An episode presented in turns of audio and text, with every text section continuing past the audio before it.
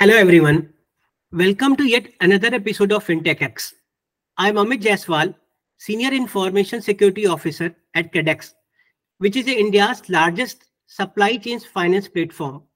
Today, we have with us two very distinguished FinTech experts, Sanket Sarkar, founder and CEO of Zeron, which is a cyber risk posture management platform that offers a comprehensive solution to empower organizations to proactively manage and mitigate their cybersecurity risk. And Mr. Adit Kumar, co-founder and CEO at Niro, an embedded finance startup with a mission to empower consumer internet platform to become consumer finance superpowers by offering their customers embedded, innovative, competitive, and frictionless financial products. A very warm welcome to the two of you to FinTech X powered by CredX. Today's topic of discussion is how are FinTech innovations tackling cyber risk and data security challenges? In the rapidly evolving landscape of financial technology, innovations have not only transformed the way we manage our finances, but have also ushered in new challenges, particularly in the realm of cybersecurity and data security. As financial institutions and technology companies continue to push the boundaries of what is possible, the need to address cyber risk and safeguard sensitive data becomes paramount. This exploration delves into the intricate intersection of fintech and cybersecurity, examining the innovative solutions and strategies that are being deployed to mitigate threats and ensure the resilience of finance, financial systems in the face of evolving cyber challenges. With that, I would like to invite Mr. Sanket to share his thoughts around how fintechs are tackling cyber risk and data security challenges. Hi, Amit. Hi, Aditya. And hi, everyone on the podcast. So thank you, Amit, for inviting me on this particular thing and really interesting topic on how fintech innovations tackle cyber risk and data security challenges. So, uh, having said that, if you look at the fintech space, first of all, first thing is this particular industry as a whole handles very crucial data, very crucial information. And the kind of process that's involved is comprehensive. But at the same time, it's complicated as well. Now, whatever I said might look super complicated. The security for fintech is too complicated as well. But what are the different ways you can adapt to this and still keep on innovating? Because when you look into security, a lot of challenges would come for the fintechs in terms of innovating. Right. Because while you want to innovate, there are a lot of security measures that you will have to skip. The answer to that is again tech itself. So you will see a lot of organizations using blockchains, using different kind of uh, new technologies to tackle this. The way they're architecting it, they're taking security, uh, secure code as a practice. So all these different things are adding up to the things on how they can balance the innovation and cybersecurity. But having said that, with the present regulations that we are having in the country and upcoming regulations that are going to come up, security is something that they would have to place in a forefront rather than the innovation. But yes, there would be ways, and there are still ways to balance both of these out. But it's better for them to put the security as a forefront uh, with the innovation so mm-hmm. that if they have a competitive edge and uh, gain more trust with the customers. Like you would see, everyone makes mobile phones, smartphones, right? But the way Apple puts its security as an edge, the security features in Apple as an edge, wins many of the uh, premium customers that they have. So that's uh, how I would like to start this conversation is putting the security as a forefront so that whatever they do, they have a competitive edge over the offerings that they're providing to their customers. Right. So, uh, as you said, also like uh, uh, fintechs companies need to look out, uh, you know, the different type of uh, regulations and threats. Uh, what kind of, you know, that there is a lot of data breaches, identity theft, ransomware attacks, unauthorized access pose significant risk to fintech companies. And in the face of such challenges, it is crucial for companies to stay ahead of the curve and implement robust cyber cybersecurity, right? So you know that also that attackers are increasingly targeting the fintech uh, financial uh, firms uh, rather than they are approaching spray and approach. So this allows them to tailor their attack to the specific vulnerabilities. What kind of vulnerabilities you see that what kind of thought, what's your thought on the key points of fintech? so they can handle these kind of security and risk challenges in their environment? Sanket. Sure, fantastic question, Amit. And it's a trend that I have seen with the fintechs. There are, even right now, uh, they have been in business for six, seven years. There are a couple of big fintechs who do not have the basic necessities for security. And this is something that I've witnessed. Most of the fintechs when you talk about the regulation, so these are two different things: regulations and actual cyber security or cyber threats, right? Right. The cyber risks that are there. Most of the fintechs look at the security as a checklist for regulations. I need to do this, this, this, this, this. Please take it. We have done this. We need to submit this report to my regulator, might be RBI, SEBI, or something. Right. I have even heard these kind of conversations or have been a part of these kind of conversations where the fintech wants please lower the risk. Please do this as mitigated. I need to get this certificate. I need to get this approval from RBI, right? And do it like that. There's no harm in it. They can do it. Everyone do, does a lot of different things for running their business. But the problem that happens in the long run when a mishap happens, it's a huge mess. The license gets cancelled, a lot of other things, right? So ideally it might look like an easy win, but in the long term, it creates a lot of problem. Now, the question that comes in is there are a lot of security tools that are available, and uh, or the lot of technologies that are available, but the same technology are available to hackers as well as the people who are preventing it. What is that that makes the hackers stay ahead of the defenders? So I have a very good answer to it. And the see that we see is when for defenders, every attack you have to save. You cannot lose once. For hackers, it doesn't matter. They don't. It doesn't matter to them if a hack happens or not. Because if they're trying hundred times, they just want to succeed once, and it's done for them. So they have an edge over it.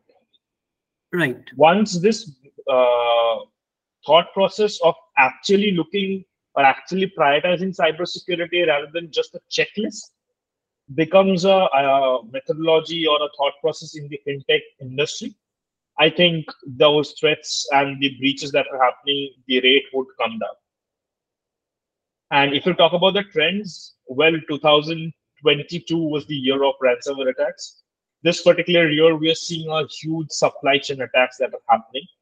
And even in 2024, mark my words, supply chain attack is going to top the list because a lot of integrations are happening. The fintechs are connecting to banks, the banks are working with fintechs, the fintechs are directly uh, connecting to the consumers, right, who are actually taking the uh, services from them. Now, as a hacker, so I have been uh, in the hacking field for the last 12 years. As a hacker, if I need the data of a particular bank, whom for whom I know they have a basic benchmarking of security, it's tough to get in directly there. But if I know if there's a fintech who is connected to that bank through API or something and I can get the access, that's an easier approach for me. And that's what supply chain attacks are all about. So 2024 is going to be the year of supply chain attacks. Right. So, uh, so Sanket, as you said, uh, uh, like uh, supply chain, uh, this question I would like to answer to Aditya. Like uh, Aditya, as a co-founder of Niro, uh, you need to handle a lot of data collection, uh, uh, you know, information of customers. Uh, and as a fintech companies, you need to handle uh, sensitive financial information. So what are the data, fundamental data security measures you would like to highlight in as a fintech companies need to implement like encryptions, multi-factor authentication, access control. These are the you know some basic controls but what are the uh, major controls you would like to look out uh, in the fintech companies respective to cyber security? Is user awareness training something? So if you can highlight on those things please. Sure. So uh, amit I, firstly thanks for having me here um, and you know good to meet good to meet all of you. Um, i think the key ones that the key ones are the ones that you mentioned right? Uh, but as sanket was saying i think when it comes to um, when it comes to both cybersecurity risks um, and customer protection, I think there are two sets of there are two set ways that fintech companies need to now think about this. One is brass tacks, right? That I have a fiduciary responsibility to my customer to protect her or his data, um, and I need to ensure that uh, I need to ensure that in the case that I minimize the possibility of number one, minimize the risk of any security breach by taking the some of the protections which you mentioned, number one. And number two, that in the event of a breach, it's not that the most sensitive data or all customers' data gets compromised in one shot, right? So even in the event of there, firstly, I'm my responsibility is to ensure that there are no breaches and minimize uh, the possibility of a breach. Number two, even in the event of a breach, the the damage should be limited, right? That's that's the brass tack side. The second side is the regulatory side, right? So the digital, uh, you know, the digital lending guidelines now actually outline certain measures that loan, you know, for example, in the lending space, that loan service providers, which are fintechs, which are not regulated as NBFCs, need to take, right? Um, and those measures include, you know, in, I mean, that and other regulation dictates where your data is stored, uh, what data can be stored. So, for example, Aadhaar numbers cannot be stored in an unmasked manner, right? Even if you have them, you're not supposed to store them in an unmasked manner. So where you store data, how you store data, what kind of data you're allowed to store, and very importantly, giving custom under the latest digital lending guidelines, giving customers the control or the ability to actually delete their data from their system at their will. Right. So let's say I signed up for a for a Niro product, I took a loan, I repaid it. And a year later i don't want niro to have access to my data anymore. We need to give customers direct control over their data to be able to delete it from our systems if we choose to uh, right if they choose to. But i think in general the uh, historical attitude towards this has been has been sort of very sort of lackadaisical that look this is a good to have but you know it's fine. We'll worry about this as we scale. Um, when you read examples of breaches happening and the kind of information that's starting to get leaked, you realize the severity of it, especially because you're dealing with sensitive and financial information, which can have a bearing on a customer's health, right? Today, if they get access to, uh, for example, their password for Niro and their PAN card details, they could potentially use that to log into another income tax portal because that password could be the same. So I think it's more and you know the question is more around the attitude of, of the respective fintech um, being pro, very proactive about it as opposed to just doing it as I think uh, Sanket was saying as opposed to just tick a box. Um, but you know going forward these things I think will be will be front and center for for all fintechs. So my question is like, uh, uh, as you said, like uh, digital uh, data fiduciary, um, uh, because uh, digital uh, personal data protection law has been, you know, guidelines has been published by the government recently and every fintech companies need to be implemented because earlier we uh, there was a GDPR uh, which was uh, you know for the European com com com companies. Now after this data protection law, fintech need to be compelled with these Digital Personal Data Protection Act and uh, as uh, as a digital uh, as a fintech company they need to take consent from the customer. They need to have defined retention policies data localization they should have you know these kind of things need to be uh, implemented in their environment. If you can highlight something related to that uh, uh, how uh, what is your thoughts on this? What's your uh, process for that? Uh, Sure. if you can. So, so, so I think that I, I think the I mean at least the the version that's the the practical implication for the version that's currently in the uh, that is you know it hasn't been gazetted yet, so it's not notified. But uh, at least the one that's been currently under discussion is that is the focus of it from a, the applicability of it from a consumer fintech point of view at least is largely around in, ensuring that the data that you have is appropriately consented. Okay. Um, and these that's one of the biggest implications. What appropriately consented means is that today, let's say you I, I am a platform Niro or any platform for that matter. You came to me, um, you signed up for my product or service three years ago, right? Hypothetically. And I Okay. continue to be in, I continue to be in possession of or in custody of or a fiduciary of some data that you give me at some point, and I am using it in a particular way.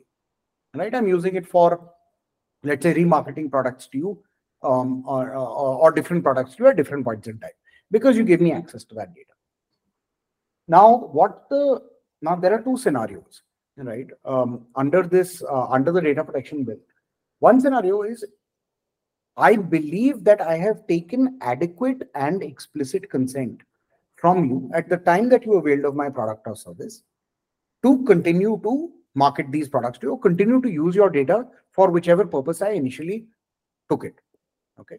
If I believe that those consents are adequate, under the new data protection bill, my responsibility is to inform you that, hey, Amit, you signed up for a product or service on this in this date. At that time, you consented to these five things.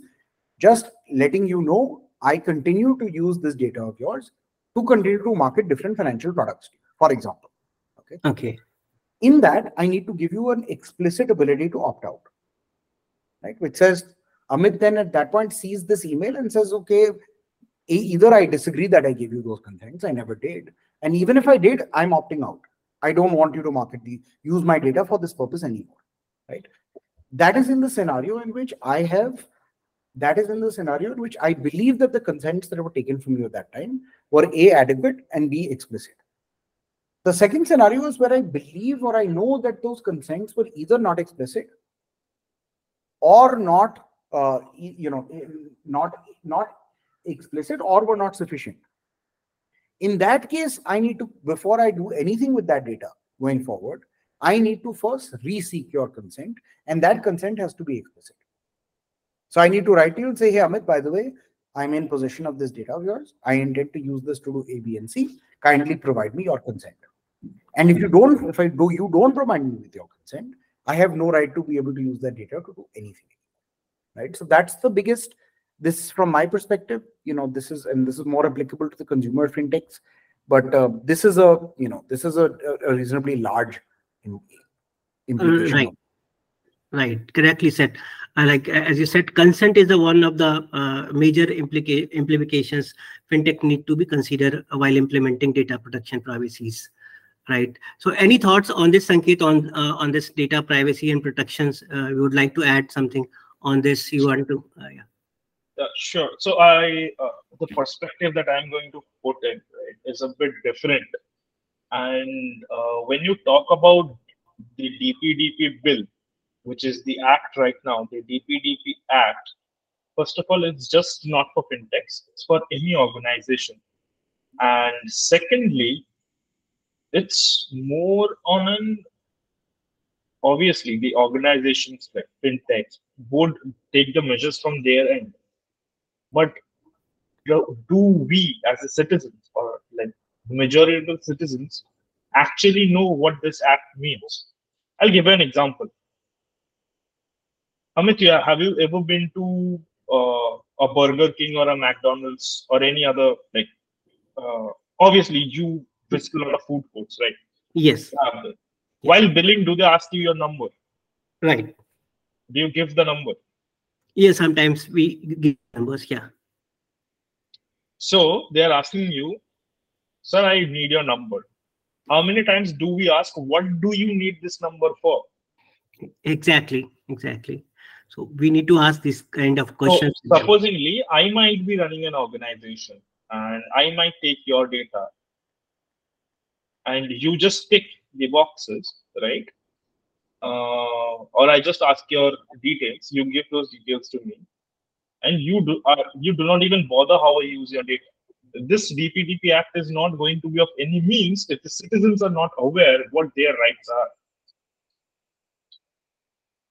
I'll again give an example. Uh, there are many. So take for example, uh, Domino's. Last to last year, they had a huge data breach. They are not in Europe, but the data that got leaked had European citizens' data in it because they were saying in India, no, at, at that moment of time when they had ordered. If those people wanted, they could have sued Domino's for a $20 million of fine, which they got actually. There were a couple of uh, cases that were filed for GDPR. Right. So people actually need to get aware, and uh, like it's it's a huge task. Uh, recently, uh, RBI has started something with uh, Mr. Bachchan as the ambassador for it, where they right. promote the SMS and all ki uh, satark rahe, aapki right. suraksha, right? So there has to be huge work on awareing, making people aware of what their actual rights are. We we live in a uh, country where most of the people actually, even after having RTI rights, we do not know how to use our RTI rights. So uh, even how to like put an application for an RTI. So DPDP is a great move uh, from a data privacy standpoint, but it's a far long journey before it actually makes sense as an act. Right, right, rightly said. So uh, that's a great uh, uh, your insight given by you uh, and Aditya on this. Uh, my next question, uh, Sanket, to you like Aditya, Aditya nicely said, like uh, once we have any kind of uh, uh, incidents, uh, we need to handle those kind of cyber security incidents. And these uh, cyber security incidents, you know, continue with the top of the concern for all the fintechs. And the importance of having a robust incident plan should be in place. And how fintech companies are preparing for this uh, and the mitigation of impact of these data breaches, cyber attacks. So uh, how uh, fintech companies ready by uh, what kind of steps they need to take once they have a data breach, uh, cyber attacks happen. What is your own thought on this, Sanket? So my thoughts on these are why to wait for the data breach to happen for an incident response. Prepare yourself in a way that you know your fitness measures, you know the problems that are there, you know your weaknesses, and you know what are the actions that you need to take. So, take for example, you have cold and cough. Right? Do you wait for the time till you like get bedridden and see the doctor and get the medicines? Whenever you see that you're sneezing and you have a running nose, you at least start doing gargling, right, with hot water or take a vapor. So you stay fit, right? You do exercises so that you do not uh, fall sick. Nowadays, people wear smartwatches to uh, measure their fitness level. Why not to have a solution at your place, or why not to have something at the top level management so that they can have a pulse of what's going on in the organization in terms of cybersecurity? you know what are the things that are going on you know should know that what are the things that matters to me not every incident that happens in the organization should matter to you there would be a lot of incidents that do not matter for the business the should just be aware of the things that would matter for the business and when you're talking about a robust incident management plan how i look at it you should have a plan for the things that matter to you and you should put it as a backlog for the things that do not matter to you. Is the first thing that you need to do. You need to prioritize because as fintech, as I started the conversation, right? If you just focus on the security, you will lose out on innovation. If you just focus on innovation, you will lose out on the security. So you need to balance. Correctly. So prioritizing the uh, incidents for you is would be really, really, really important. Right, right. As you said, like preventive approach is first is the better option co- compared to the corrective approach. So uh, organization need to be set up uh, some kind of a, uh, uh, you know uh, fundamental data security measures need to be Right. So I'll I'll give you a pun in this one. Right. Uh, what do you like? Renovated products or pro products? Obviously, everyone likes everything pro level, right? correct. So you if you call it pro and re, like renovated is RE. So why be reactive where you can be proactive? Correct. Right. So, Sanket, c- could you have share any kind of uh, case study, recent, recent example of uh, incident, if you have uh, seen, if you can address something in your uh, uh, experience, uh, which uh, we can learn from that kind of lessons, uh, if I have something. I can share, but it would be a bit biased to the product that we have, right? And how it helped our customers solve that particular issue. But I'll, I'll extend that. So there was a particular customer of ours who had a particular leak in the dark web. Okay. Now it was very difficult for them to trace back of what are the exact systems, and there is no particular solution in the industry which can tell you that. So what our platform Zeron does is it takes care of the external surface, internal surface, maps it with regulatory compliance, and gives you business insights in terms of cybersecurity. So since we had a like understanding, our platform had an understanding already of the internal things as well. So that could be easily correlated and finding it was very easy for them. Right? So that was how the incident uh, management happened for them, and they were pretty happy with it. So that's one of the recent incidents that I can share. Okay, okay, great. Uh, so my uh, next question with uh, Aditya, uh, because uh, Aditya, you need to be have uh, handled a lot of uh, regulatory bodies uh, in fintech environment, and to adopt these fintech landscape and impose cybersecurity regulations. How how these regulations are influencing the industry approach to your data security, respective to regulatory bodies. What is your thought on this? Because fintechs need to be, ha- you know, lot of time uh, interact with the regulatory bodies, RBI, SEBI. So how we can uh, ensure that our data security with respect to uh, data reg- regulatory bodies. Yeah, so I think uh, it depends on who you are, right? Um, so in in our industry, um, there are two types of uh, fintech lenders. Uh, one is an NBFC, um, where you are regulated directly by the RBI, and the second is where you are not an NBFC, which means you are a digital lender or what they now call under the digital lending guidelines a loan service provider, right?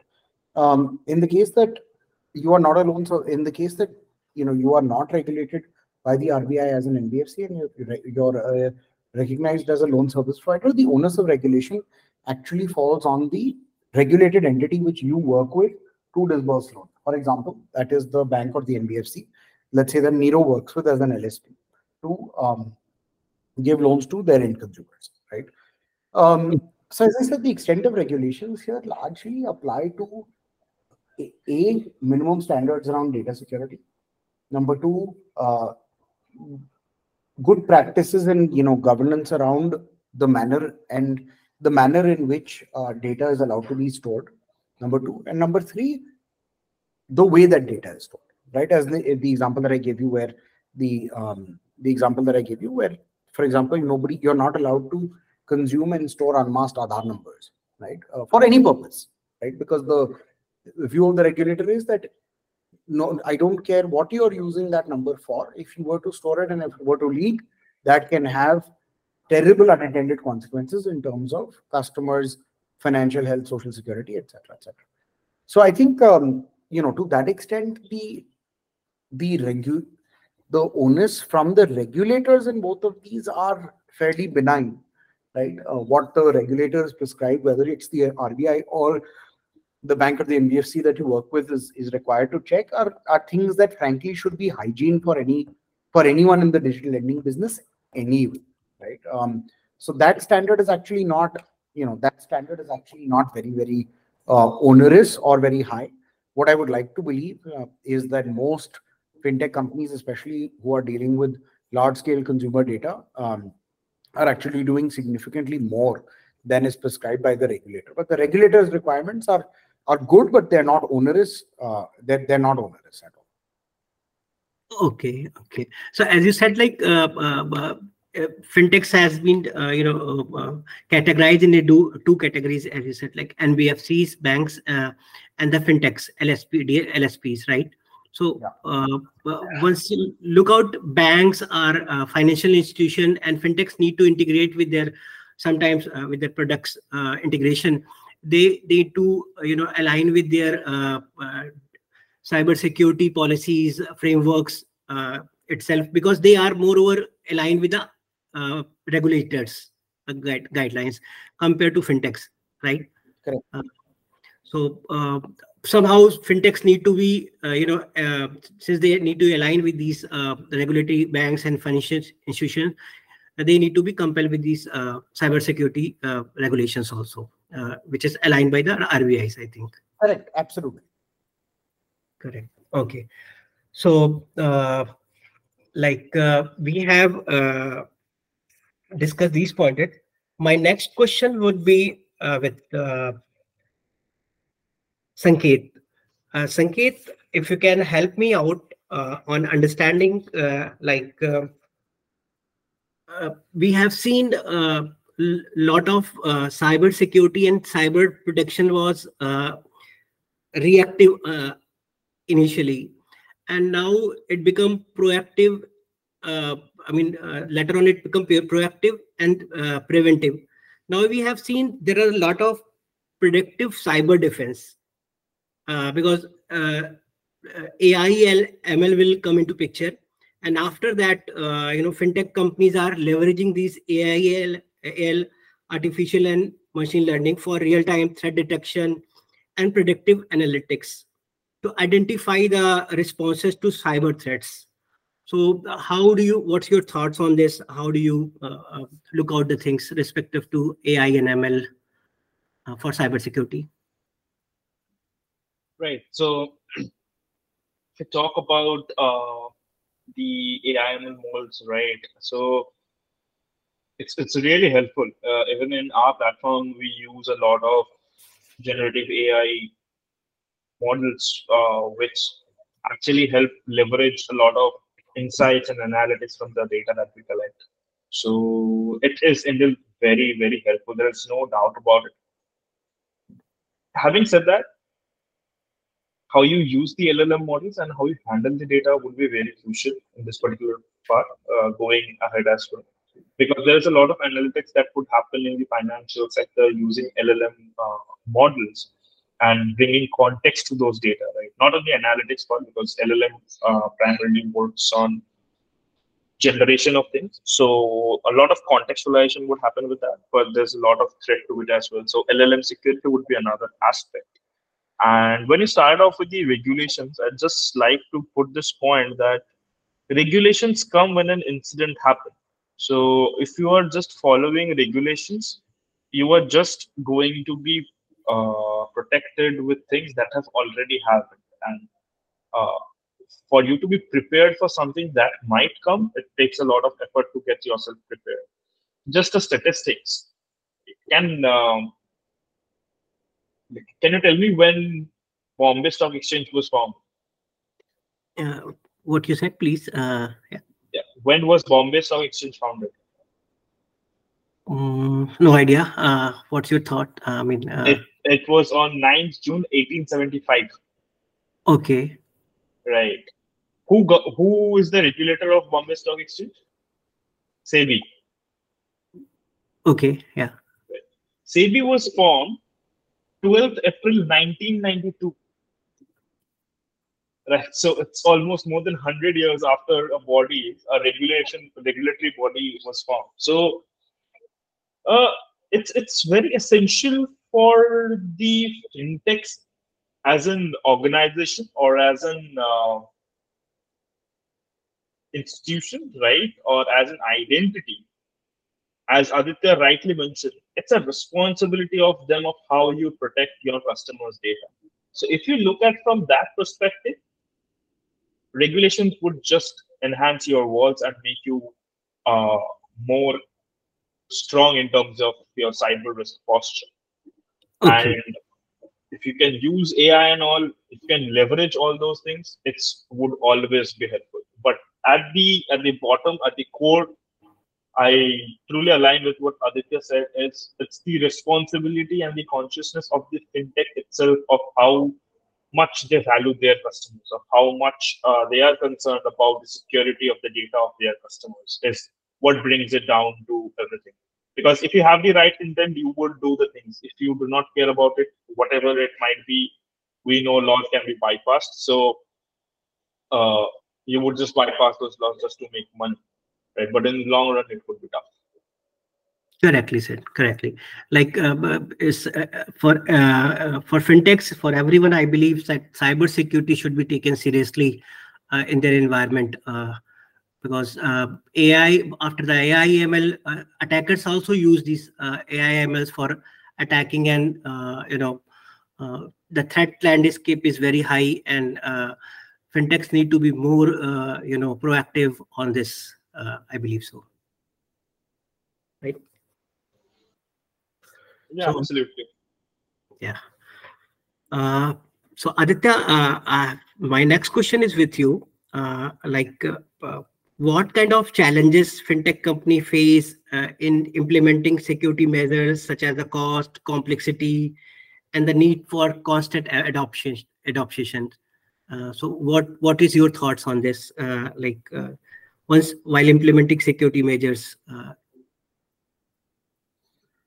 yeah I, I i don't think there are you know any real you know any prohibitive cost implications. I think the implications are more just around priority and prioritization and discipline. See with some of these things amit because they don't add to business right? And because tech resources are scarce and precious there is always a there is always a uh, temptation to deprioritize some of these things right? So let's say for example my encryption stand hypothetically my encryption standards were out of date.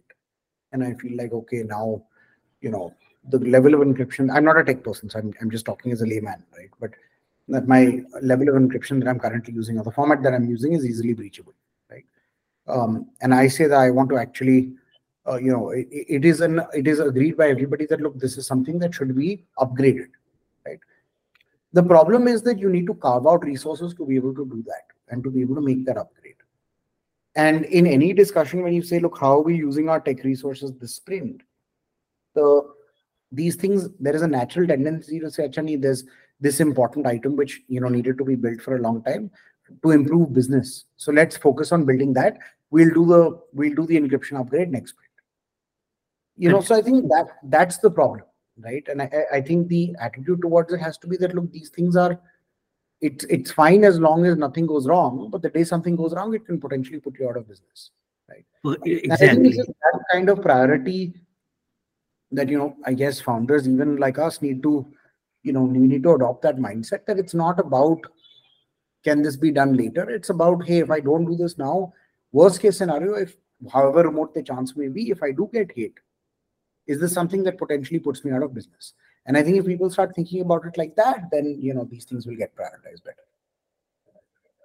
Correctly said. Right. Right. So uh, coming to my last question uh, which i would like to both of you like uh, uh like if you have to say top three things that require for a longer term cybersecurity strategy uh, for the coming years what would be the those two three things? Uh, sanket you would like to address uh,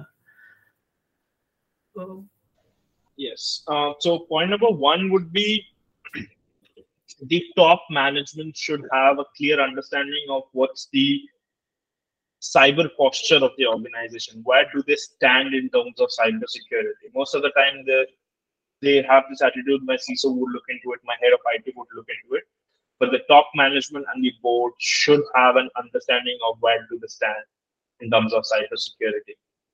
Right. That's point number one. Point number two, keep it very simple. Don't make it super complicated. Most of the people while implementing security make it super complicated, which in the long run makes things complicated. Keep it simple. Do the basics right. Put the password policies, have sessions, make proper SOPs. Password characters should be uh, more than 12 characters, right? So do the basics right, absolute basics right. right. Just don't implement tools. Uh, that's point number two. And uh, point number three is just do not do the regulatory checks which are there just as a checklist, but actually diligently perform those activities for your health checkups on terms of cybersecurity. These three cents. Apart from that, I won't go into technical stuff in terms of cybersecurity because I believe the people who are handling the security of those uh, financial organizations are superbly talented, superbly skillful, superbly experienced. So on that front, there is uh, no nothing that I would like to say. But these are the points which are kind of a behavioral change. Is something that I would like to uh, convey. Rightly, rightly. As you said, like checklist, uh, th that's the reason organization need to go for internal, external audit regular basis. So to identify the vulnerabilities or risk in their environment, uh, uh, that would be kind of regular activity need to be ad adhered, right? Yes, absolutely. And it's just not about that. Like you should also have an understanding with what's exactly going on, right? Uh, uh, from the top management perspective, because if you look at it, uh, everyone is just not running a business. Few of them are just working because they know that this has been assigned to them and they need to show that this has been done. Right. Uh, so, and that's the thing that happens, right? It goes as a checklist kind of thing. Uh, this year, we this quarter, we needed to do one VAPT, one red teaming. We have done that. But what's actually the outcome of, um, uh, outcome of that? How much have we improved from the last quarter? What are the things that has changed which led to this improvement? How much did we invest? All this analysis are very important so that you can make those informed decisions in the future. Correct, correct. Rightly said. Yeah. So uh, Aditya would like to add on this uh, any three uh, uh pointers uh, which uh, would like to any three cybersecurity strategies which would like to be. so I think I, I completely you know I, I align with what Sanket said. He hit the nail on the head. Um, I think the the first thing is that you know make sure senior stakeholders and you know all senior stakeholders I think need to first establish a baseline. Where are we? Right. Um, you know, and I think most of us, if you ask us, as non as the not people who are not responsible directly for it, that what is the um, where are we on a scale of on a, scale of one to hundred on uh, on cybersecurity? I don't think most people will be able to give you a very informed answer. Right. So I think one is just creating awareness. I think the second one would also just be to make it a priority. Right. Make it a priority. Don't don't uh, you know, beyond don't delay, you know, implementation of certain measures and protections as, um, you know, for the sake of it, just because you don't perceive there to be any imminent threat uh, immediately. Um, that is the second. Third, I think, is stay on top of regulations. Regulations are fast moving. Um, and uh, it doesn't matter who you are, especially in the fintech space, there are multiple avenues that you need to be cognizant of the expectations of your banks and NBFC partners, the expectations of the regulator, uh, data protection bill, uh, and potentially others. Um, and just stay on top of where the regulations are. Um, those would be my top three. Right. As we navigate the dynamic landscape of financial technology, it is evident the evolution of fintech is inseparable from the imperative to fortify against cyber threats and secure sensitive data. The ongoing collaboration between fintech entities, regulatory bodies, and cybersecurity expert is paramount in maintaining the integrity and trustworthiness of financial system. I think this has been an extremely insightful discussion. I am sure our listeners have a lot to learn from today's conversation. Thank you, Aditya and Sanket, for joining us in this discussion. To all of our listeners, we will be back with another episode of FinTech X very soon. Thank you all. Thanks, Amit. Thanks, Sanket. Thanks, Thank you, Amit. Amit. Thank you, Aditya. Thank you.